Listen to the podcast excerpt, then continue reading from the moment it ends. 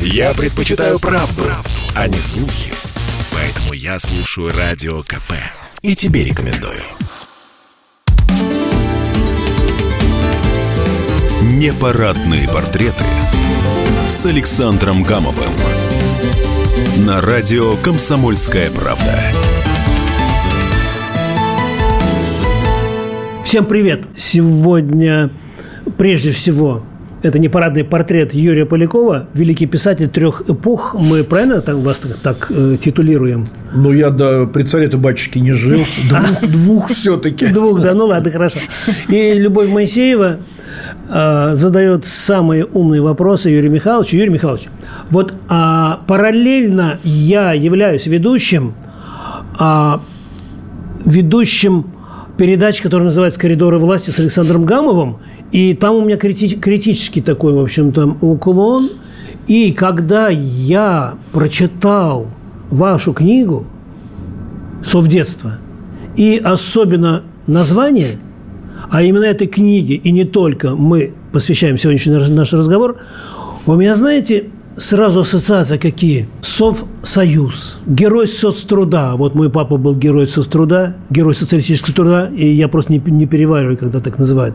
Или а, ВОВ, участник Великой Отечественной войны, ВОВ.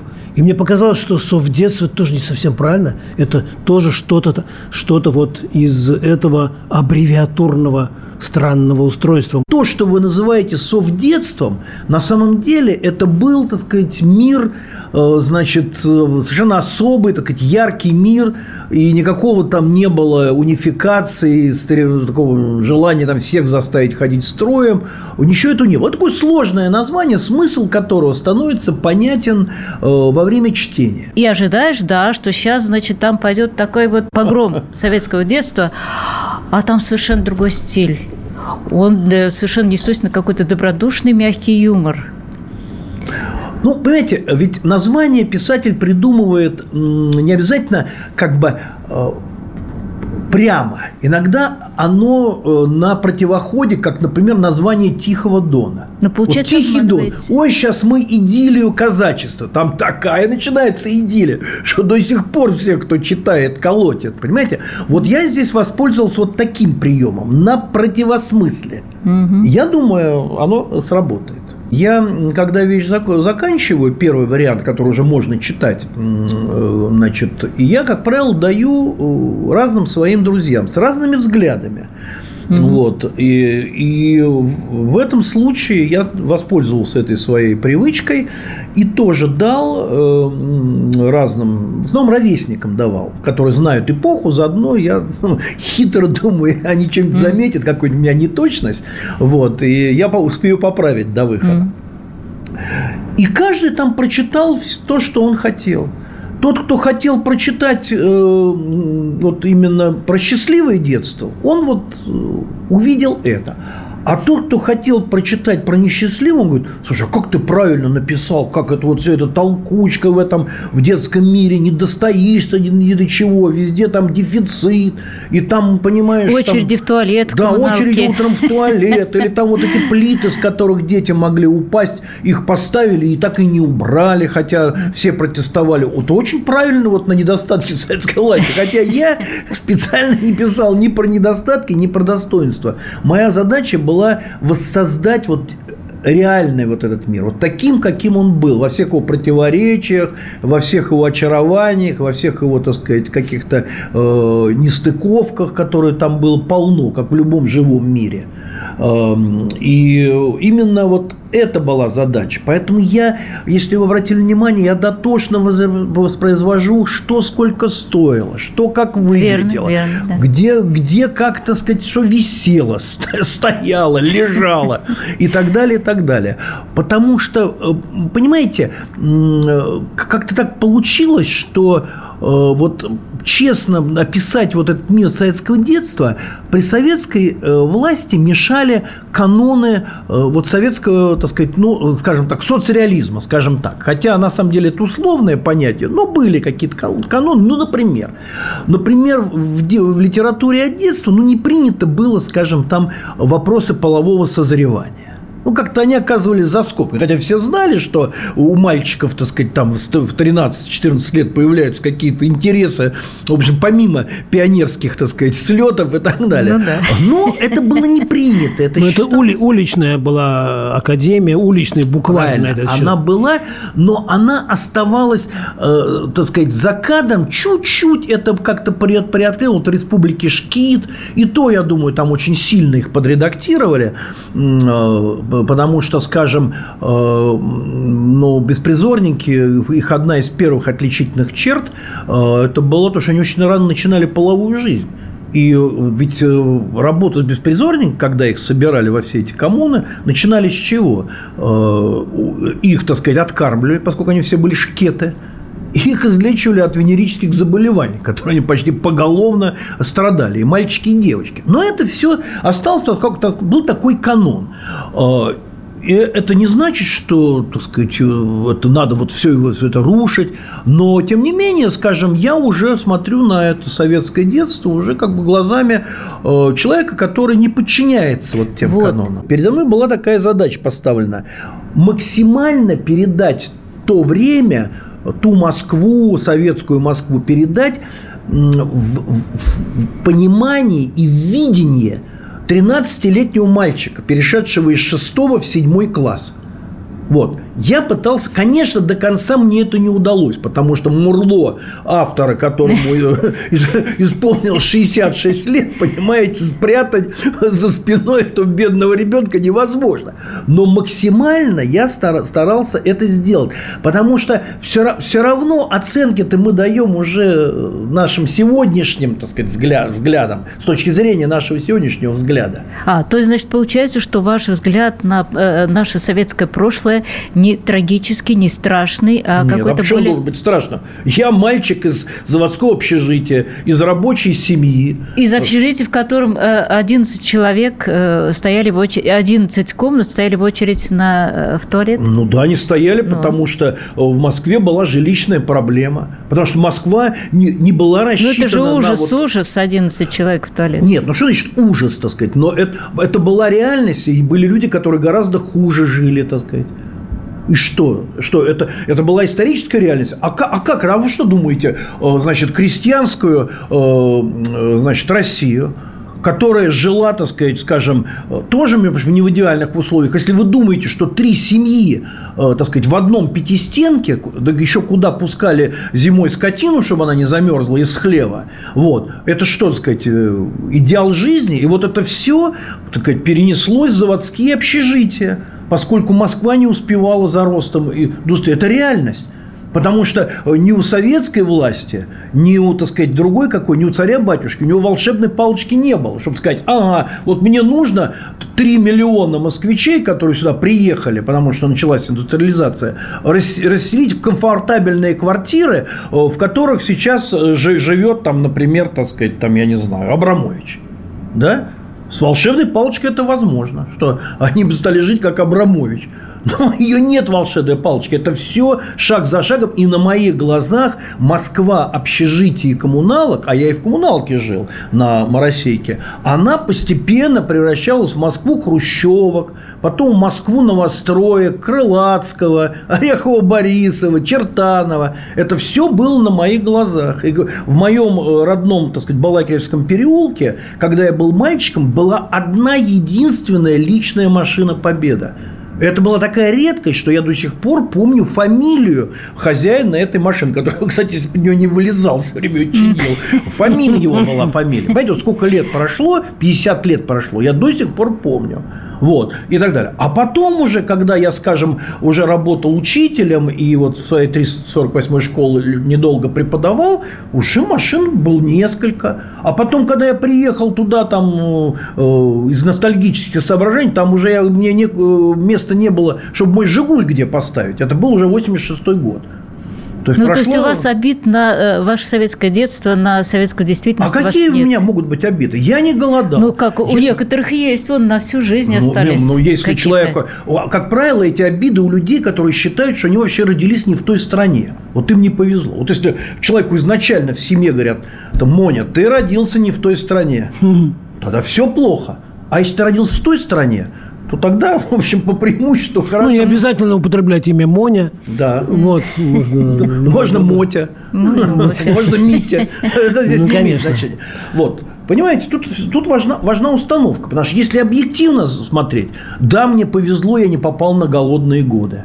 Я не попал на э, послевоенные годы с разгулом бандитизма. Вот. У меня, кстати, отголоски этой эпохи есть в этой вещи.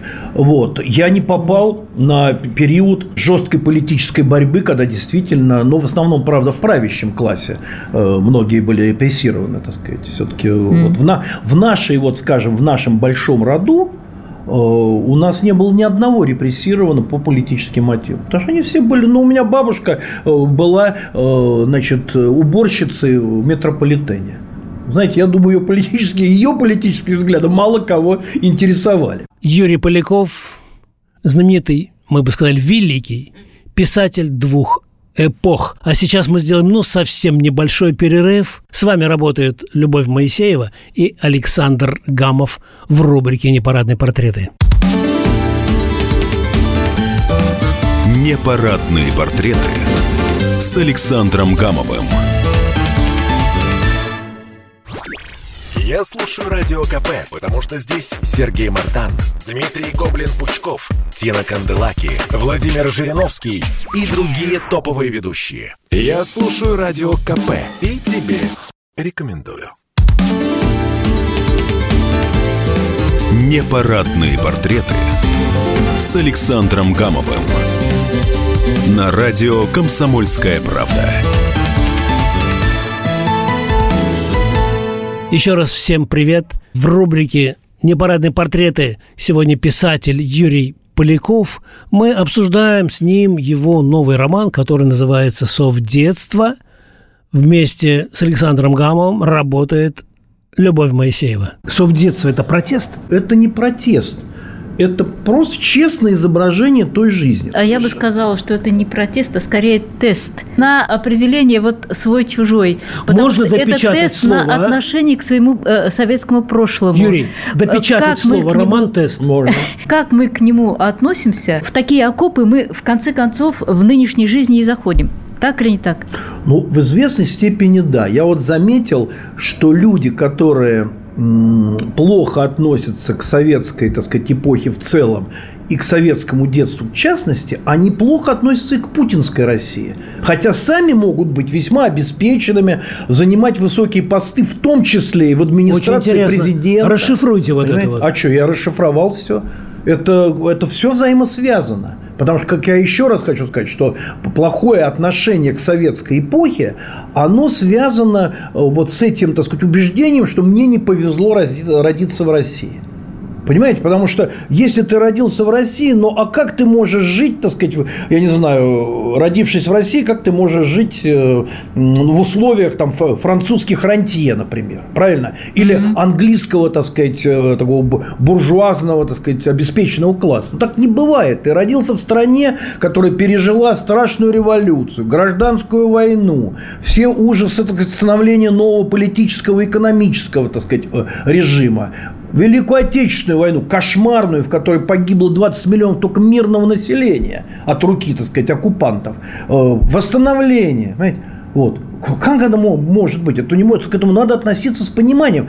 И вот в, в моем роду, где были в основном люди, как говорится, от станка и от сахи, вот это понимание, так сказать, того, что не может вот в, этой исторической ситуации быть чего-то, если только ты не воруешь там и не, не занимаешься черт знает чем, э, каких-то манны небесных, оно было абсолютно на, не на интеллектуальном, а на каком-то внутреннем абсолютно вот уровне таком. Ну да, тяжело. Ну а что делать? Вся страна тяжело живет. Почему мы-то должны жить, так сказать, э, лучше других? Мы работаем, получаем зарплату, не голодаем. Вот обещали, что будет лучше. Вот обещали даже, что за облигации деньги вернут. И вернули таки, что самое смешное. Я описываю вот э, как это было. И вот у меня вот такие основные герои, в частности... Почему ни э, разу Сталина не упомянули? Почему там есть Сталин? Есть? Значит, я- я Сталин, прозевала есть, или есть, о не нем- заметила, О да? нем спорят, разговаривают все время. Он там все время всплывает. Сталина вас нет. Ой, да это, наверное, та Сталине глава, вас. которую я не Ну, прочитала. наверное. Вот. А, Но вот, скажем, вот моей мама, так сказать, и отец, Вот, они из, из разных, как бы, таких, хотя из одной и той же Рязанской губернии корни, но какие тут разные такие, видно, страты, что ли, что-то я даже не могу слово подобрать. Вот у них было абсолютно разное отношение к власти. И я это показываю в, этой, э, в детстве. Если мама у меня, она была такая сверхдоверчивая к власти, у нее был какой-то на каком-то глубинном уровне вера во все, что, так сказать, обещают, и стремление власти вот помочь вот в совершении вот того, что она задумала. То отца э, было наоборот такое сверхкритическое и подозрительное отношение к власти. И он там на, эту, на этой почве все время были конфликты. Я вот маленьких наблюдал. Понимаете? И, собственно, у меня... А как ничего... правильно? А? а как правильно относиться Я думаю, к власти? что, как всегда, это бывает правда где-то посредине. Все поляковские вещи, у меня вот такое ощущение, да, угу. э, начиная от козленка в молоке, я уж не говорю о 100 дней до приказа или ЧП районного масштаба, они все предвосхищают э, будущее. А вот здесь, Юрий, что вы хотели предвосхитить? Я ничего не хотел предвосхитить. Я еще раз хочу сказать. Я хотел, знаете, учась у того же Пруста, э, восстановить утраченное время. Потому что литература – это во многом способ э, восстанавливания э, и сохранения утраченного времени. Вот я хотел свое утраченное время восстановить. Но в чем мое, я думаю, как бы предвидение, а я действительно несколько раз как бы угадывал. И в чем мое угадывание? Я думаю в том, что очень скоро антисоветизм перестанет быть э, наш, нашей идеологией, нашей государственной идеологией по умолчанию, и произойдет переоценка советского времени в позитивную сторону, и в том числе советского детства. То есть я вот в этом случае я предсказываю вот это. А надо ли? Нет, а уже есть, уже есть намеки на это. Конечно. Уже, уже не так рьяно и уже не так Конечно, э, конечно. Но только надо говорят это уже как бы, чтобы о том, что системно было. Потому что для своего времени это было все очень прогрессивно и очень позитивно. Но ну, дело тут не только в детстве, а просто, э, как всегда, э, в революции сразу выплеснули все, так сказать, вместе с ребенком. И воду, и ребенка, и все. все. А, а есть, наверное, что-то, что можно было бы сразу взять не, не через 30-40 лет, а сразу взять на вооружение какие-то позитивные моменты, которые сейчас бы нам очень не помешали. Ну, ну и стали брать. Ну, например, я такой вам, так сказать, аргумент приведу. Вот смотрите, действительно, первые, так сказать, 10 лет там с небольшим торжествовала, так сказать, так называемая историческая школа Покровского, где э, детей учили тому, что до революции ничего не было хорошего, это был кошмар. Это До революции какой вы имеете в виду? 91 года. А, Великооктябрьской. Все, так сказать, все победы царизма – это вообще колониализм и захватничество, так сказать, все нас били там и, и так далее, и так далее. Вот. А потом вдруг в, значит, где-то уже в начале 30-х, когда стало ясно, что войны не избежать, новой мировой большой mm-hmm. войны, вдруг поняли, а кто же будет защищать страну? Кто же будет участвовать в следующей Отечественной войне, если его с детства учат, что это что страна это не имеет ни прошлого, ни истории, ничего. И спохватились и отменили очень быстро всю эту э, значит, школу э, Покровского, вспомнили наших великих предков, и действительно поколение, выступившее, молодое поколение, выступившее э, на защиту Родины в 1941 году, оно обладало феноменальным патриотизмом и готовностью к самопожертвованию. Угу. И сейчас произошло примерно то же самое, только с большим опозданием.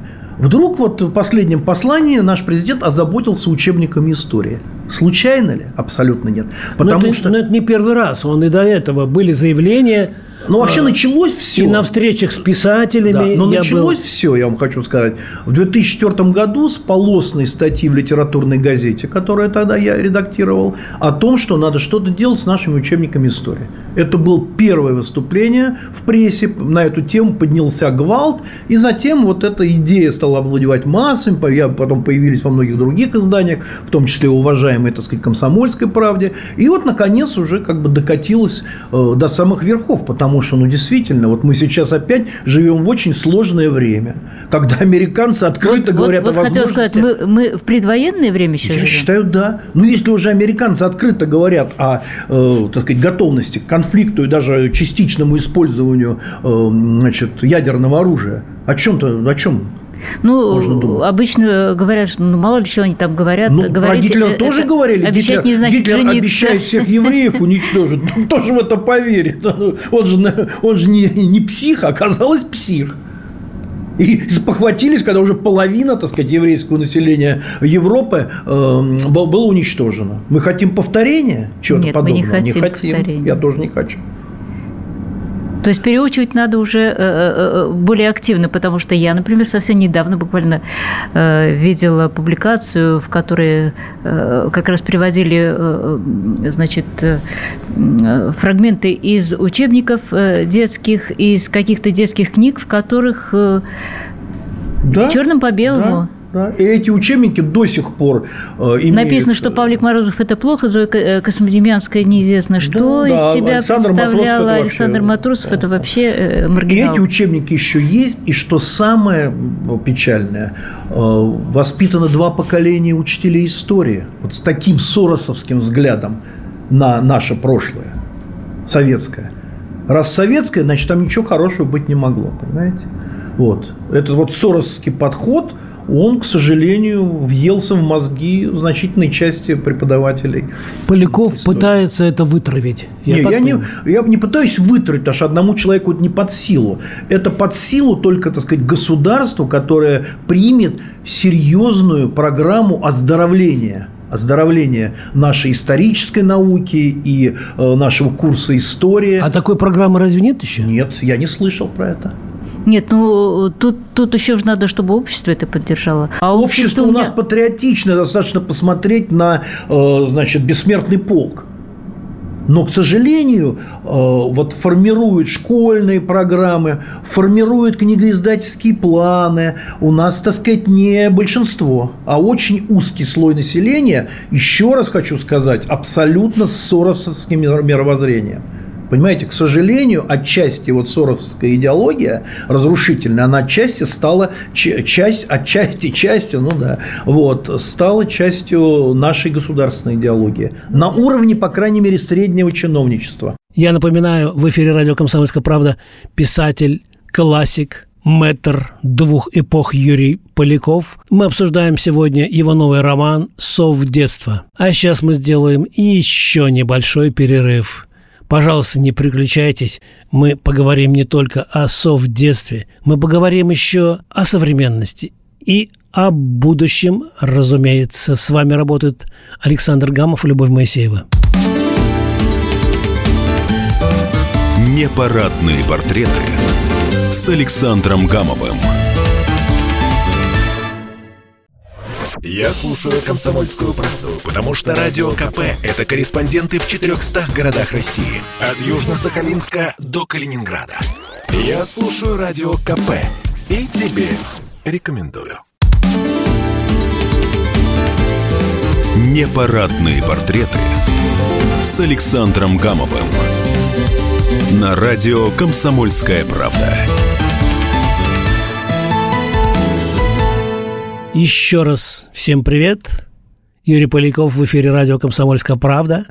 В рубрике «Непарадные портреты» с Юрием Михайловичем работают Любовь Моисеева и Александр Гамов. Мы обсуждаем «Сов детства». Так называется новый роман Юрия Михайловича. Вот эти вот, э, э, так сказать, уличные протесты, скажем, которые э, провели Навальный со своими соратниками, и в которых было огромное количество молодежи, юных ребят. Детей даже. Это следствие Отчасти или, следствие. или, или это, как некоторые говорят, а что ты боитесь, П- повзрослеют, поумнеют.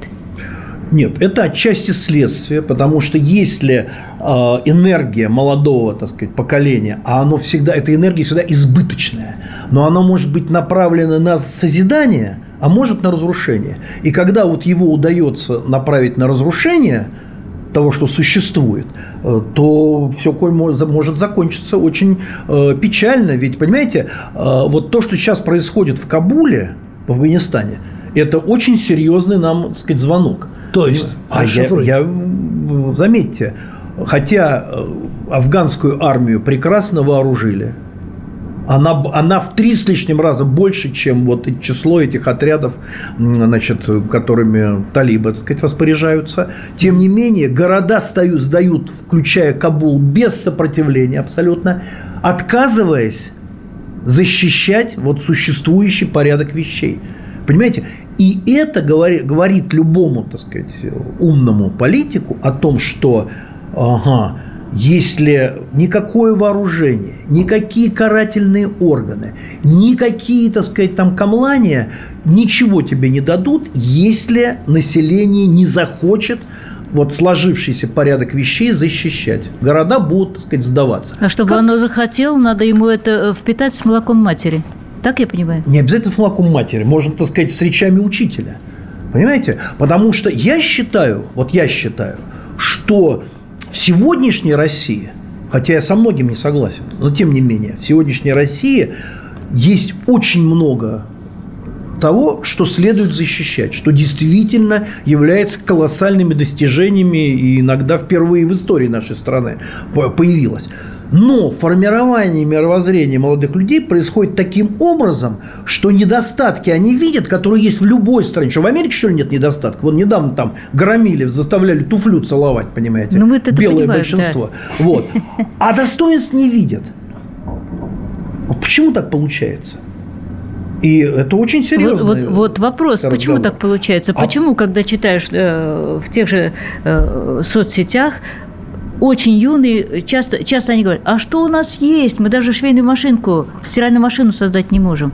Они не знают, что у нас есть. Да, они не знают, что очень многие, э, скажем, э, современные Э, технотронные идеи, они были у нас рождены. Ну, то, что они раньше были рождены, это понятно. Да. Но сейчас, ну, и когда начинаешь вот э, ввязываться в спорт там и говорить, что, ну, да, ребята, ну, в конце концов, ну, давайте то, что лежит на поверхности, ну, летаем же мы, летаем в космос. Нет, ну, понимаете, тут ведь еще... Ведь... Мы, мы, мы, так сказать, швейную машинку, в конце концов, если что, изобретем. Пусть они попробуют изобрести ракетный двигатель. Нет, тут еще подлость заключается в том, что именно те взрослые дяди, которые стоят вот за этим взглядом, что, мол, ничего нет, ничего не придумали и так далее, эти же самые дяди еще 20 лет назад говорили, а зачем нам изобретать свои стиральные машины?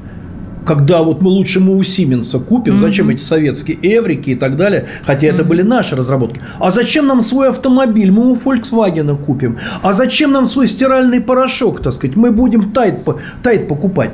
Понимаете, это вот и те же самые дяди теперь говорят, что, видите, у нас ничего нет. Так, вы все же похерили советские разработки. У нас, у нас были аналоги абсолютно всего, что, значит, делалось, сказать, на Западе. Похуже. хуже, лучше, что-то лучше, что-то хуже. Вот. Но вы же это все поломали. Вы же, так сказать, сказали, зачем нам строить свои самолеты, когда вот, понимаете, есть Боинг. А теперь вы им молодежь шепчете, вот видите, даже самолетов нет. Что да. же это за, за цивилизация вы, вы такая? Поэтому летаете. это такая многоходовка, э, которая которая может закончиться очень печально. А ну, что, вас... а, э... что за символ на обложке? Рыбка, золотая, мальчик ну, на рыбке. Ну, золотая рыбка – это вообще это? символ мечты, вот мечты, осуществленной Полякова. мечты. Нет, это надо сказать, что оно это довольно распространенное. Вообще, надо сказать, ну, что золотая рыбка с, с легкой руки Пушкина мечтаем. стала а. символом вот, э, по, вот, э, по возможности поймать удачу, счастье и mm. так далее.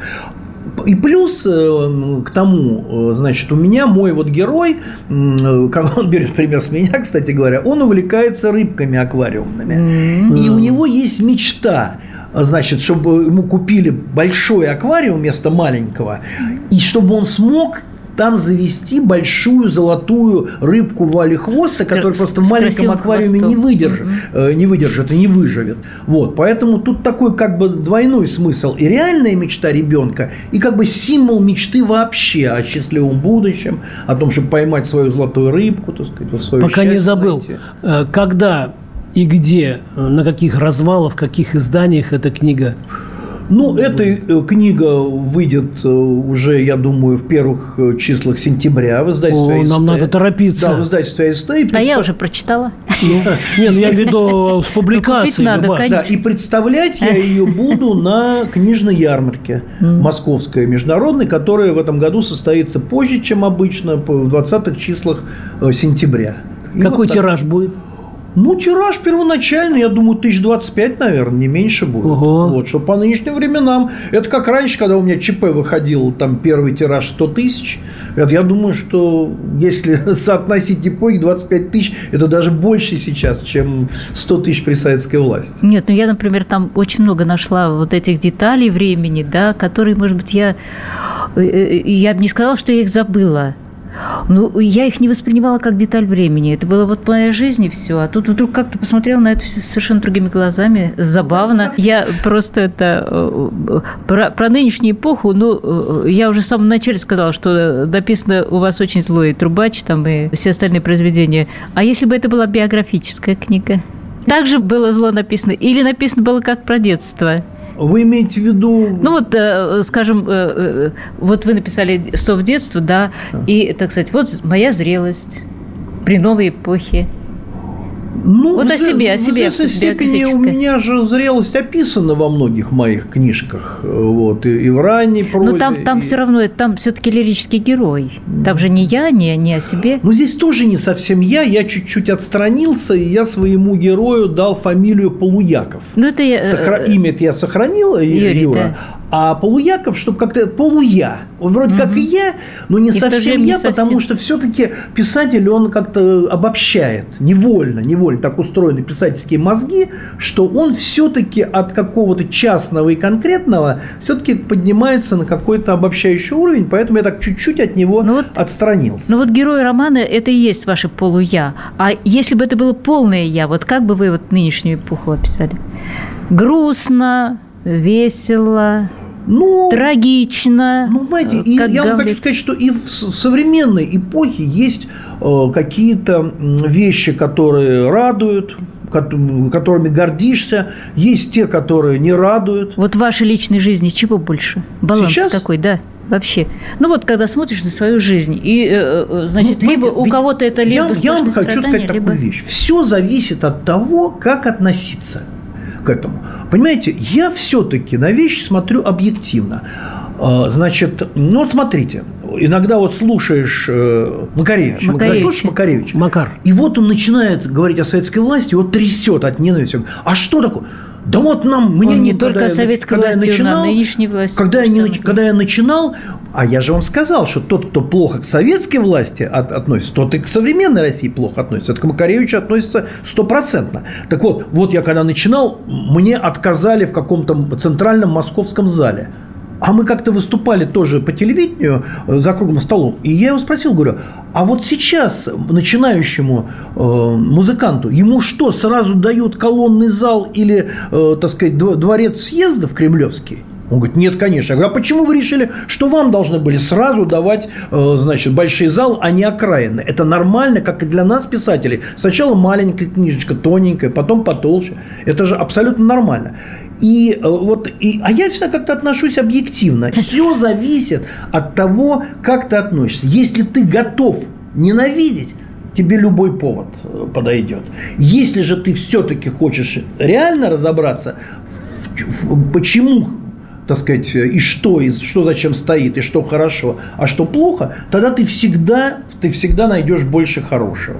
И вот я, так сказать, воспитан, а может, это от природы дается. Вот я вот так вот воспитан, что я всегда пытаюсь даже в своих неприятностях все-таки пытаюсь найти, ну, какую-то, если хотите, логику. И при этом вы даете публицистику за публицистикой с, э, с, с таким очень э, жесткой, жесткой критикой Ну, современности. правильно, правильно. Но я же э, критикую это ради того, чтобы лучше Ну, стало. расхождение как-то получается. А вы хотите, чтобы писатель не был внутренне противоречив? Что же это за писатель, если в нем нет внутренних противоречий? Да, во мне они есть. Ну вот, пожалуй, на этом мы закончим. Полностью текст нашей беседы вы можете посмотреть, прочитать на сайте kp.ru. Любовь Моисеева и Александр Гамов беседовали с мэтром, с классиком писателем двух эпох Юрием Поляковым. Пока. Непарадные портреты с Александром Гамовым.